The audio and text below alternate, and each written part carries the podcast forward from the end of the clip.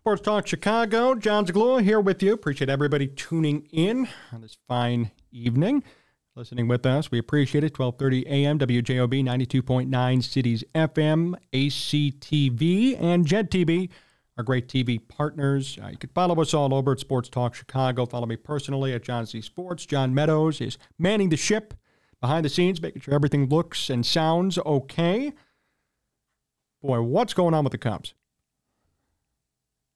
You know, just a couple of weeks ago, I made a video praising the heck out of them because they look great.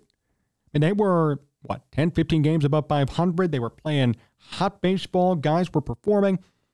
But for some reason, over the past couple of weeks, things have gotten pretty dicey pretty quickly. And it's a bit concerning. I made my video last week bashing the Cubs for their losing streak. I'm not going to sit here and kill them again, but I'm honestly concerned about where they stand moving forward. The Cubs, a couple of weeks ago, were pure locks for the playoffs, and they were 3 games out of the division lead from Milwaukee. They were right in the thick of it as things move forward. But as we sit here today, the Cubs are 79 and 72, Brewers have 85 wins, and they are not going to reach that division title.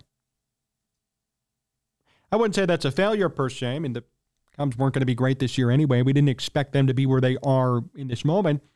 But it is a bit disappointing that at one point they were contending for the division lead, and now they're pretty much out of it with limited games to go. So what's left? Well, the wild card spots. 3 teams make the playoffs this year. Philadelphia and Arizona are up there. The Cubs are right there. And then, 4 teams are within 5 games. Miami's a half game back. And Cincinnati's 1.5 back. Even San Francisco, who's 500, is 3.5 back. What went wrong? What happened? And why are the Cubs collapsing at this sort of rate? Even their playoff odds are at 63%. A couple of weeks ago, they were at like 89-90. This is a staunch and surprising and difficult collapse to see and deal with for this team. I didn't expect this to occur. Cubs are 3-7 in their last 10. They got their butts kicked out west to Colorado and Arizona.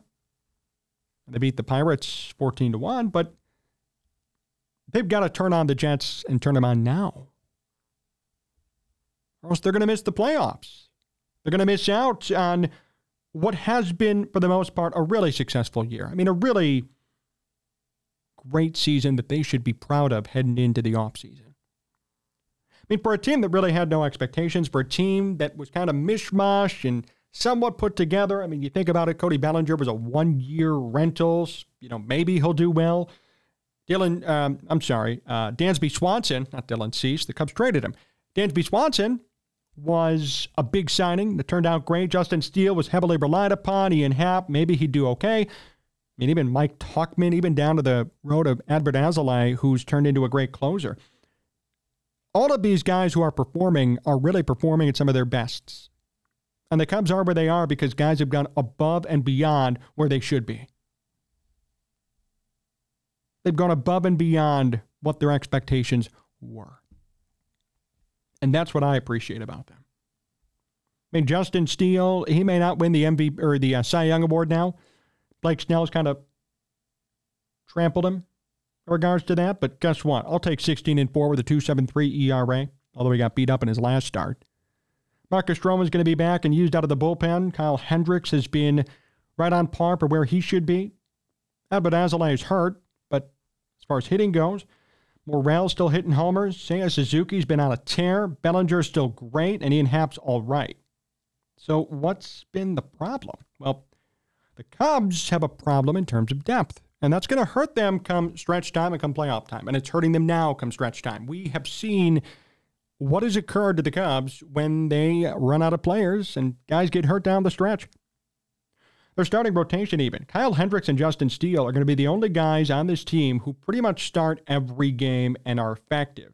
Jameson Taillon, big investment, 5.27 ERA, 27 stars.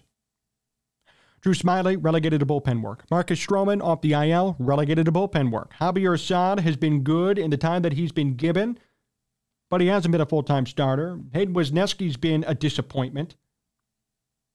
Jordan Wicks has been good. The point is, the Cubs, as far as depth go, don't have a hardcore 1 through 5 in the rotation. That's going to hurt them come stretch time, and it's going to hurt them come playoff time. But Alzolay's hurt. Alzolay's hurt, and he's on the IL. He's been good when he's been healthy, but he's out.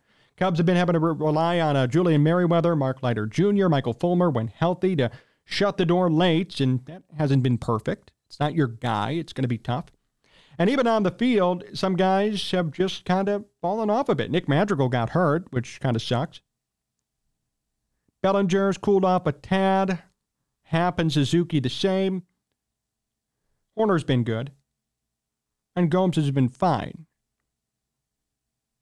The Cubs' ability to go above and beyond, which is what we saw in the midpoint of this season, really, when they got hot, has gone away a bit. Not going to chalk it up to, oh, they don't care, or, oh, they just are not good or not effective. I'm going to chalk that up to a combination of some unfortunate events, injuries, lack of depth, and general fatigue and tiredness. This is not an established dynasty or dynastic organization. This is not the Dodgers, who just have money to spend galore, have players everywhere, minors, majors. I mean, Jason Hayward's playing well with them. Where the hell was that here in Chicago? Everybody's playing well, and everybody's doing good. And when somebody goes down, somebody else comes up. And if they don't have somebody down there, they go out and sign somebody like they don't care, or they trade for somebody. The Cubs are not that organization. And the Cubs as a team don't have that talent pool. They are doing this all, for the most part, homegrown, which I love. Nico Hoerner, Happ, Suzuki, Morel, Alzolay, Steele, Hendricks, who's still there, Javier Assad, Daniel Palencia, who has not been effective, but they're trying with him, Jordan Wicks. This team is so set up for the future, it's not even funny. They're set up so well for the future. There's an excitement around this team down the road, and Cubs fans should be excited no matter how this season ends. They deserve to be blasted a bit if they really collapse, don't make the playoffs, and end maybe a game under 500 with where they were versus where they end. That's unfortunate. That would be sad. But overall, this team is so young, so new, mixed with a couple of big-time money guys, but mainly younger guys that they developed. There's a lot of growth potential for this team. There's a lot of stuff that could be coming for this team. And that's the part that gets me excited. That's the part that I love. They've looked great this year for the most part, besides these past couple of weeks. And guys have outperformed what they were expected to do. I mean, Cody Bellinger, when he came in, was hitting .190 last year. Nobody expected him to come in and be kind of back to his MVP self to an extent. Nobody expected Christopher Morel to kind of hop out of the scene and hit 23 homers in 99 games. That's a very hot bat when it comes to power. Nobody expected Nico Hoerner to continue his hitting, or Dansby Swanson to hit 21 homers and bring in 80 runs. And nobody, and really nobody, expected Justin Steele to be a runner-up for the Cy Young and Adbert Alzolay to come from the depths of being a bust to become the Cubs' full-time closer. I am especially proud of him because I bashed the hell out of him, deservedly so, for his lack of performance, his ineffectiveness in the starting rotation. He looks great. This is what he was born to do. He was not born to be a starter. He should have never been forced to be a starter. He's electric. He is high energy. If you put him in the ninth inning, you're going to be ready for a great performance. You're going to be on the edge of your seat no matter what happens. Throws the ball with intensity, with speed, 100-plus miles per hour. And he's converted on 22 saves, and his ERA plus is 166. He is not a bad closer. The Cubs actually have a closer that they could build off of going into next year. They don't need to sign anybody. They have their guy here, and I hope they stay with him. Now, if they want to make a World Series run, or they kind of do the Aroldis Chapman thing, they bring somebody in mid-year and kind of relegate Hector Rondon, or a.k.a. now Adbert Alzolay, different story. But overall, I think Alzolay will do the Cubs the job that they need next year and beyond. There have been a lot of positives, a lot of things that have kind of come up that weren't expected, a lot of discoveries made this season that were not initially there, game one on paper, that have turned into pleasant surprises. Anybody expect Nico Hoerner to lead the Cubs in WAR? I didn't. Yeah, 4.9 better than Dansby Swanson and even Cody Bellinger and Justin Steele. Didn't expect that. Didn't expect Cody Bellinger to be who he was. I don't know if the Cubs are going to re-sign him. I don't think they should, but he's been great for this year. Christopher Morel is a power-hitting fiend out there. Seiya Suzuki's hitting 280 with a high on-base percentage for his average. Even Mike Tauchman, fourth outfielder off the bench, has put up nice numbers in limited time. Patrick Wisdom, too. 21 home runs in a non-everyday role. The Cubs started this year, if you remember, with Eric Hosmer, which we bashed. Trey Mancini. Even Matt Mervis, who turned out to be kind of a bust. Michael Fulmer, who was the closer day one. Not anymore. He sucks in that role. A lot of guys who were penciled into specific positions are not there anymore, and this team is better. They're better because of that happening. Marcus Stroman's out of the bullpen now. Drew Smyly's out of the bullpen. Jordan Wicks, who many people hadn't heard of, came up and has done great in 5 starts. Javier Assad is going back into the rotation. There's been a lot of good work. There's been a lot of surprises. There have been some disappointments, too. But all in all, this team is set up for the future. I want them to make the playoffs just as much as the next person does. And if they don't make it, we are going to have to do a video. Sorry, we're going to have to do a video to bash them and a show to bash them because they were up 10 to 15 games above 500. Now they're just 7 or 8. And now they're only a half game up for that last spot. It would be a seismic collapse. That said, from an individual perspective, even from the way the team handled adversity, moved guys into positions that they really weren't familiar or comfortable with, and handled this season, which was weird at the outset, I think they've done a phenomenal job. It was weird, wasn't it? But when you saw the news that the Cubs signed Cody Bellinger and Eric Hosmer and Trey Mancini, they brought in Dansby Swanson, which was exciting, but all those three was kind of like, what is going on here? What the hell is happening down at Wrigley? Well, a couple of those guys didn't work out, but Cody Bellinger did. Cody Bellinger really worked out. Kyle Hendricks, who was ineffective for years, has come back and has been serviceable, passable. Justin Steele has been unbelievable.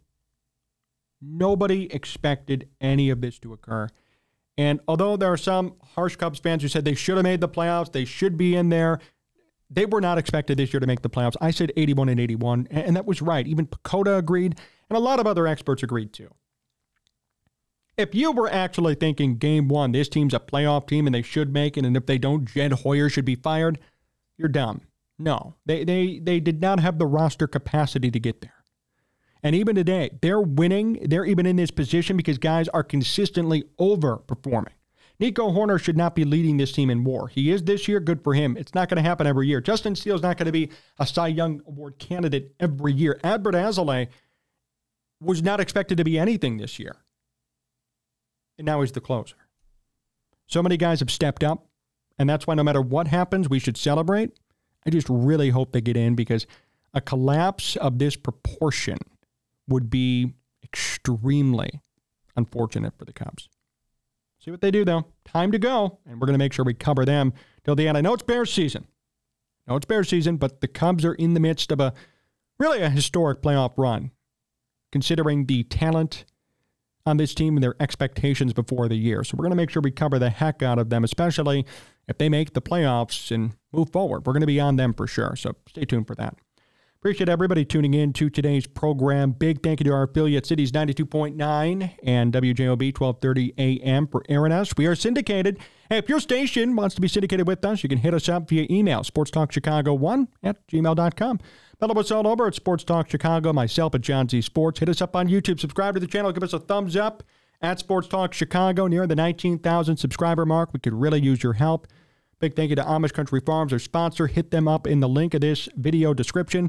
And a big thank you, as always, to the man behind the scenes, behind the curtain, John Meadows, directing and producing, making sure everything works. Thank you all for tuning in.